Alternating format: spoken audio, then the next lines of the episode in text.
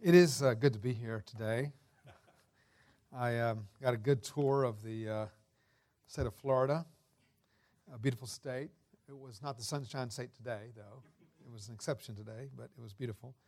Uh, we actually all took it in pretty good stride, except when we got diverted. We're coming into Orlando, and the storms came through, and after a lot of like an hour or so of circling, they diverted us to West Palm Beach.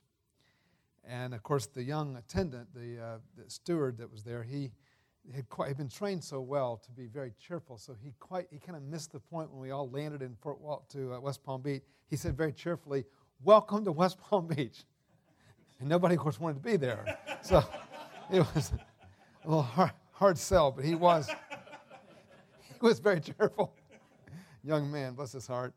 Anyway. Um, it is good to be here. Though I will say this: if I hadn't shown up, you, you've done all right. You know, to have the homeless professors, the backup plan. That's not bad. You guys be, we've done all right. There was a guy at, uh, when I used to teach at Gordon Conwell. There was a man who he was a just tremendous preacher, and uh, he preached in chapel one day, and he came back after chapel, and he was out my office across from his, and he said to me, he said, "You know," he said, "I really feel depressed." I said, "Why?" He said, "I just really didn't do a very good job today. I just really did not preach very well today." I said, Rod, I said, stop. I says, on your worst day, you're better than any of us on our best day. So it's okay. It's okay. I want to ask you a question Are all days created equal? We often say that all people are created equal, or is it true for days? Are some days different than other days? You know, I think um, it's pretty clear that not all days are created equal. I had one today, in fact. Maybe you did. But I had this really driven home to me quite profoundly when I was a young person. It was uh, March the 1st, 1977. I was a senior in uh, high school at that time, and I was actually just weeks away from graduating.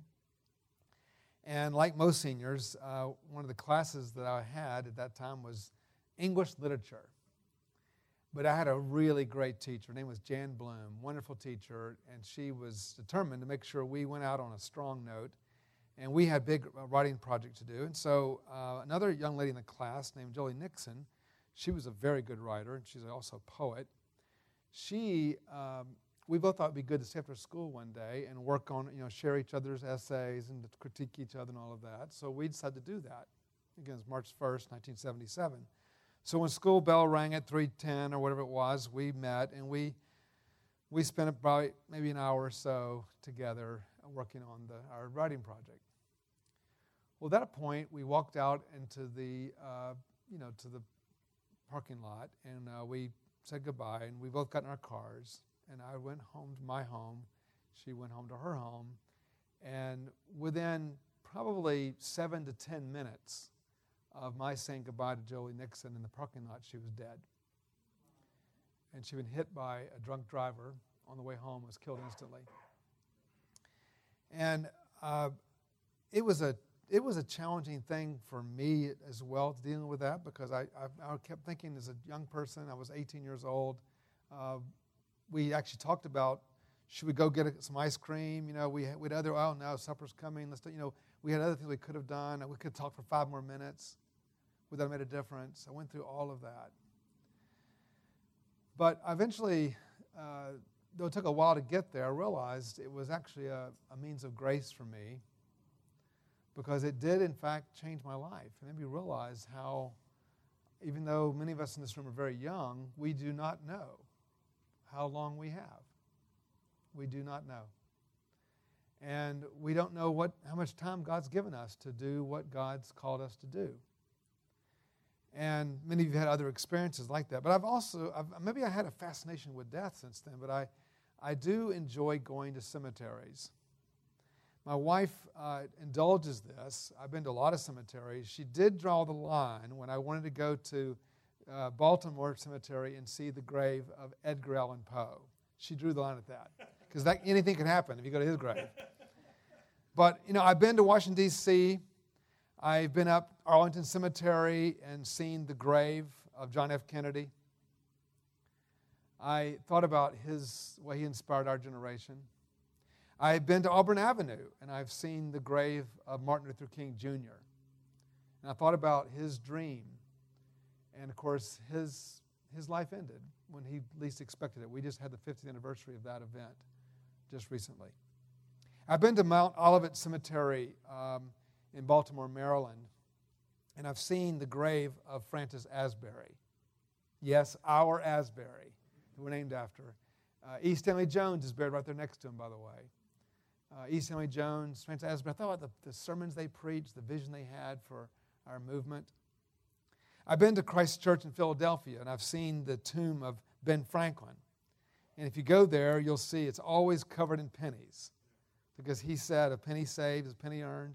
And so people want to throw their pennies. It's kind of ironic that people would throw their pennies away when he said, Don't do that. But people always throw pennies on Ben Franklin's grave, and I did too, by the way. I lost a penny going to see Ben Franklin. I've been to the Granary graveyard behind Park Street Church, and I've seen the grave of Paul Revere.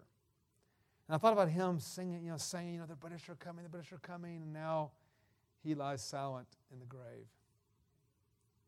I have been to Wesley Chapel, of course, in London, and I've seen the, the grave, the tomb of, of John Wesley. And I thought about all the sermons he preached and the amazing work of God that makes so much of our movement here possible. I've been to Delhi, and I've seen the, uh, the grave. It's actually not a grave, it's a place where they kept some of his ashes of Mahatma Gandhi. And I thought about Gandhi and, and the work that he did to make our world a better place.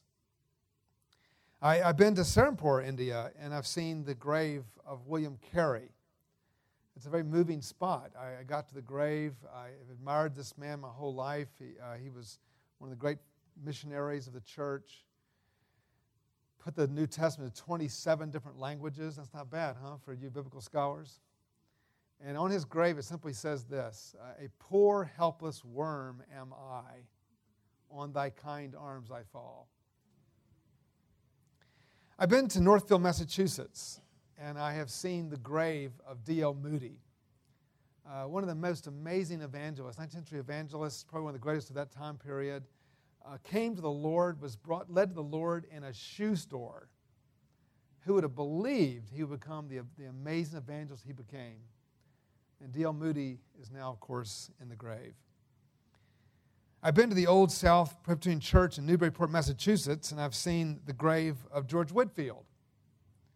Uh, George Whitefield, of course, uh, along with Wesley, one of the great evangelists of the 18th century, certainly in our country, a tremendous evangelist. And when they buried George Whitefield, they, at the time, they didn't want people not to realize the, the power of George Whitefield, and so they actually kept some of his bones out from the, the tomb. Can you imagine this? And they put them on the top of the, uh, the crypt. So when you go down beneath the church, there you can actually touch the bones of, of George Whitefield. The problem is, I went there around 2010, I think it was. Uh, no, no, I'm sorry. Uh, uh, it was around 2001 or 2. And they had just decided uh, about a year before I got there that it was really unseemly to have bones exposed. So they had put his bones into the crypt with the rest of his bones, and they replaced them with some plastic bones. Didn't really have quite the same feel to it, but I have touched the plastic bones of George Whitefield. but there he is. I've been to Westminster Abbey, and I've seen the grave of Rudyard Kipling. I've seen the grave of Sir Isaac Newton, the grave of Charles Dickens, and right in the main central aisle of Westminster Abbey is the grave of David Livingstone, one of the great missionaries of the church. I've been to the Vatican uh, in Rome, uh, and I've seen the grave of John Paul II, one of the great popes of our time. And just recently, I was in Charlotte, North Carolina. Was had the privilege invited to uh, attend Billy Graham's funeral, and I was there on on October March second, and um, part of his funeral. And I saw where Billy Graham is now laid there in the Billy Graham Library. By the way, it just says Billy Graham, preacher of the gospel of our Lord Jesus Christ. That pretty much says it all, doesn't it? Um, you think about all of this, all of this, and this is really the story of all of us, isn't it? Someday, all of us will lie dead in the grave. And when the women were making their way to the tomb to see the body of Jesus and to anoint his body with the burial spices, they were making that way down that well trodden path that everyone had made. They had no other expectation than that. It was, they were going to a place of death to anoint the dead body of Jesus. And what an amazing, amazing thing it was when they got there. And of course, and the, the angel announced, He is not here, He is risen. Don't you know that He holds the keys? Don't you know that He is made more than a conqueror? Don't you know that the stone the builders reject has become the cornerstone? You know, why are you coming bringing spices uh, to a resurrection party? And that really is the great turning point of the Christian faith. Because, of course, without the resurrection of Christ, there is no Christian faith. Your classes will immediately be canceled. You should all go do something else. But because Christ is raised, of course, this, of course, it fills our entire ministries with meaning and purpose. And our texts today, all of our texts today, were read beautifully together, but they actually form um, four texts of the Old Testament which caused the church to go back and read them in a new way. I love the fact that the church did that. When, they, when, they, when Christ was raised, it forced them to go back and uh, it's called reading backwards. You know, they had to go back and read the Old Testament again in light of what had happened. And they saw things in uh, an amazing new light.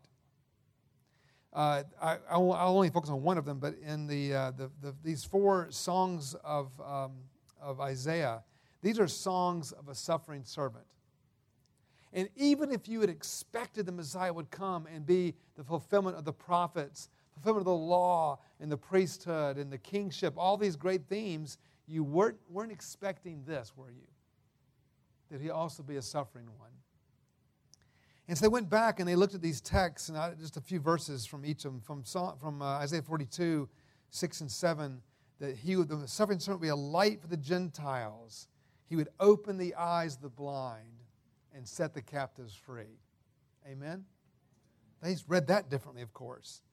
In, so, in Isaiah 49, 6, and this is, came out in the, in the reading where he says, it's too, this is the, the, the God the Father speaking to the Messiah, the, the suffering servant. It's too small a thing for you to be my servant to restore the tribes of Jacob and bring back those of Israel I have kept. In other words, if you were a Jew and you'd gone into exile, there's no greater hope you could possibly have than to have the, the tribes called back together again and we have the land restored. And here the prophet, God says, it's too small a thing to do that. I will also make you a light to the nations, that you may bring my salvation to the ends of the earth. Isaiah 49 6. That becomes the last spoken words of Christ before the ascension. Bring, bring it to the ends of the earth. Isaiah 50, verse 6 I offer my back to those who beat me, my cheeks to those who, who pulled out my beard. I did not hide my faces from mocking and spitting. The, all of these songs became very important in the early church. And I just want to um, focus on one, four of the themes of these briefly, and then we'll look at Isaiah 53. Because if you look at all these, all these hymns, these suffering servant hymns Isaiah, they all have four things in common. Number one, all of them have a suffering servant who's sent on a mission from God. So you have the suffering servant being sent out in some kind of mission. Two, the mission involves suffering. That's why he's called a suffering servant, suffering on behalf of another. Isn't that amazing? And then thirdly, this servant will be, will be not only suffer, be rejected and will be uh, completely uh, cut off or harmed in various ways. But fourthly, he will be vindicated. So they, they couldn't help but notice this in light of the resurrection. This is exactly the path of Christ. He's on a mission from God. He is uh, rejected. Uh, he suffers. He's rejected, but he's vindicated. And I want to look at particularly the Isaiah 53 one. Uh, it actually starts in 52:13 and goes to 53:12. And the song opens up with a scene from heaven where God declares the beautiful feet of those who are his messenger. Again, this is the, the servant is being sent out. My servant will prosper. He'll be raised and lifted up and exalted. But then all that's under a backdrop of suffering. He will also be marred and disfigured. And these are the phrase you're familiar with. He is despised and rejected by men, a man of sorrows, familiar with suffering. The song goes on to say that he, will, he took up our infirmities and carried our sorrows. Here's this that vicarious suffering. He was pierced for our iniquities, he was crushed for our transgressions. The punishment that brought us peace was upon him, and by his wounds we are healed. And we're told that by this suffering, this servant would, my righteous servant will justify many. So when the early church read this suffering song, they, they could not help but see Christ in this song. And they celebrate it many, many ways. I'll give you a few examples. In Matthew's gospel, when Jesus comes to heal the sick and cast out demons, Matthew didn't simply record that he healed the sick and cast out demons, but he said, This is fulfill what Isaiah said. He quotes Isaiah 53 4. He took our infirmities and bore our diseases. He saw it as a fulfillment. Later, when, uh, remember in the book of Acts, when, when uh, Philip is there in the, in the chariot uh, reading in the, in the scroll, and, and you have the, um, I'm sorry, the, the Ethiopian eunuch is in the, in the chariot reading, and Philip comes along. What is the passage that the Ethiopian eunuch is reading? He's reading Isaiah 53. Isn't amazing? He's reading that this song that we read here. And so he asked Philip, he says, Is this about the prophet or someone else? And Acts 8:35 says, Philip joined the Ethiopian in the chariot, and starting with this scripture, he proclaimed to him the good news about Jesus. And the Ethiopian was baptized. This is the first African Christian. This is the first fruits of the whole African continent. God helps bring to the Lord. Later on in uh, the epistle of Peter, uh, where he talks about Christ's suffering, he says, He committed no sin, no deceit was found in his mouth. He quotes Isaiah 53, verse 9. So, all through the New Testament, they are seeing the connection between this psalm and uh, this, uh, this, these songs and the person of Christ. Well, we were learning a lesson, weren't we? That God would reveal his glory through suffering. It's one of the themes that we, you know, we, we had our moments. Many of you have had your moments of suffering. Have you had those times where you said, Lord, are you sure you're in control? Are you sure you're writing the script here? Am I off track here? All of us have had moments in our lives of a lot of anguish and to recognize that even in the tapestry of the central plan of redemption, God unfolds it through suffering. We're going through a lot of suffering as a nation right now, aren't we? Difficulties, challenges.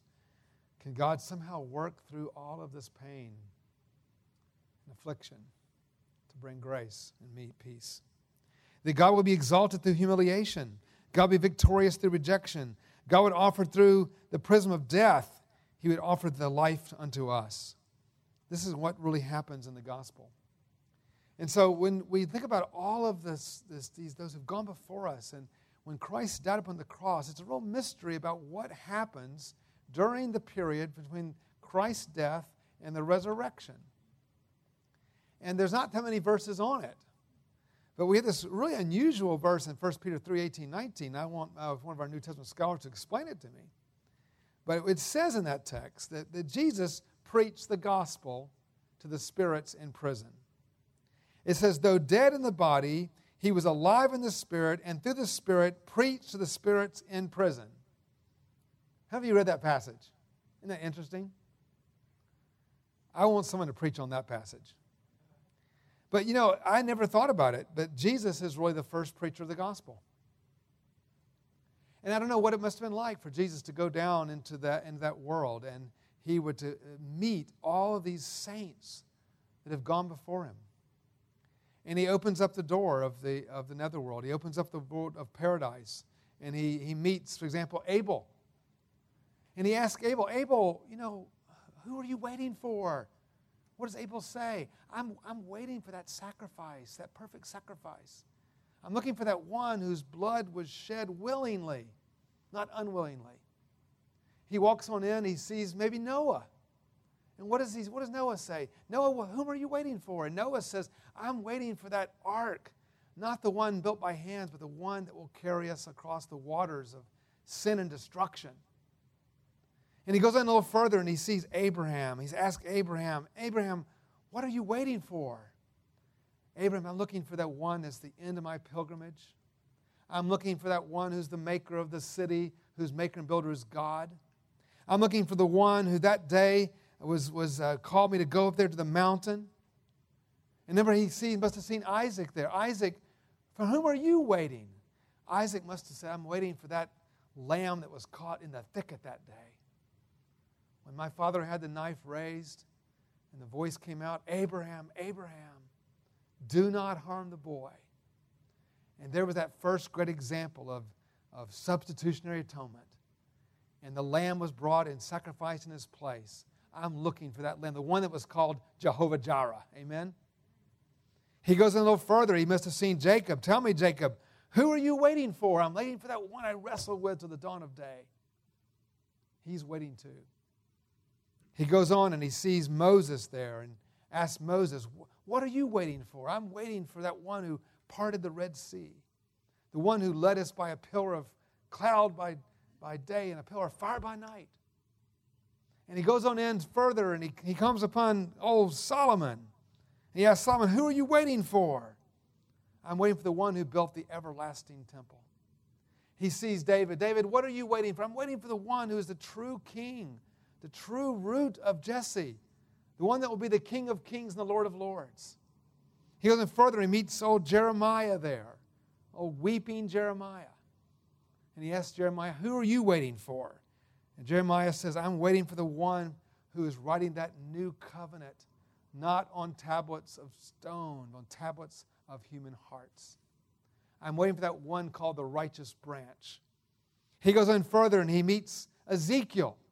And he asks Ezekiel, Ezekiel, who are you waiting for? Ezekiel said, I'm waiting for the one who, who breathed life into those dead bones. And they rose again. I'm looking for that one, that wheel in the middle of the wheel, the one that was enthroned, willing to go into exile with us. He goes in further, he sees Daniel, and he says, Daniel, who are you waiting for? And Daniel says, I'm looking for that one that closed the mouth of the lion that day in the den.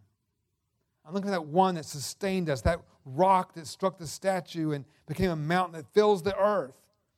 And of course, he had to see Meshach, Shadrach, and Abednego. And he asked those three Hebrew boys, Whom are you waiting for? They must have said, We're looking for that fourth man in the fiery furnace that stood by us, and we came out without even the smell of smoke on our clothes. Isn't that amazing? Hallelujah. He went on early, saw Isaiah. For Isaiah, our great prophet here. What are you waiting for? I'm waiting for the wonderful counselor, the mighty God, the everlasting Father, the Prince of Peace. See, Isaiah is all of these prophets were waiting for what we have now received the fulfillment of. And Christ must have left back and says, Abel, I am your sacrifice. Noah, I am your ark. Abraham, I am your city. Moses, I am your pillar of fire. David, I am your king. Solomon, I am your temple. Ezekiel, I am your breath of life. Daniel, I am the Son of Man. Meshach, Shadrach, Abednego, I am the fourth man in the fiery furnace. Hallelujah. Isaiah, I am the everlasting Father, the Prince of Peace, the suffering servant, the great I am. And about that time, the door opened up and one more man came in. It was the thief on the cross. He just had died. Who are you waiting for? He said, I hadn't waited long, but someone said to me, This day you'll be with me in paradise. He says, I'm with you. Hallelujah. you see, Ephesians 4 8 says, He grabbed that whole company together in a train, and he said, Lift up your heads, O gates. Be lifted up, that the King of glory may come in. We're told in the book of Hebrews that he says, Here am I and all the children thou hast given to me. When Christ was raised from the dead, it caused so much commotion that the, the graves were being opened up all over Jerusalem. When Christ ascended to heaven, he must have said, You know, Martin Luther King Jr., come on, get on out of Atlanta. Come on with me. Hallelujah. He's alive. He must have said, D.L. Moody, come on, let's preach some more. Come on with me up to the, up to the skies. David Livingstone, come on up. Your day is not over.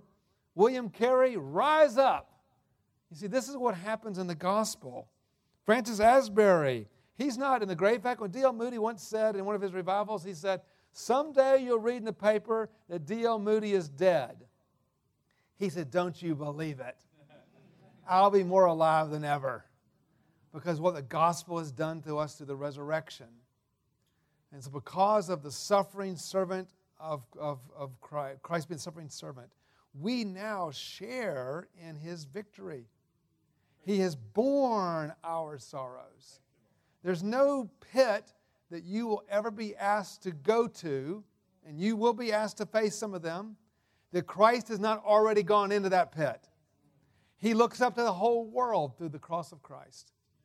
There's no place so deep that Christ has not gone deeper still.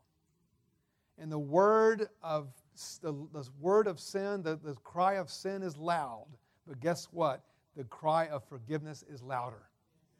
The word of condemnation booms all over our lives. But guess what? The grace of Christ is greater. The burden of this life and the burden of sin can be so great, can crush you. But guess what? Christ has borne it, Christ bears it and he calls us to share in his victory.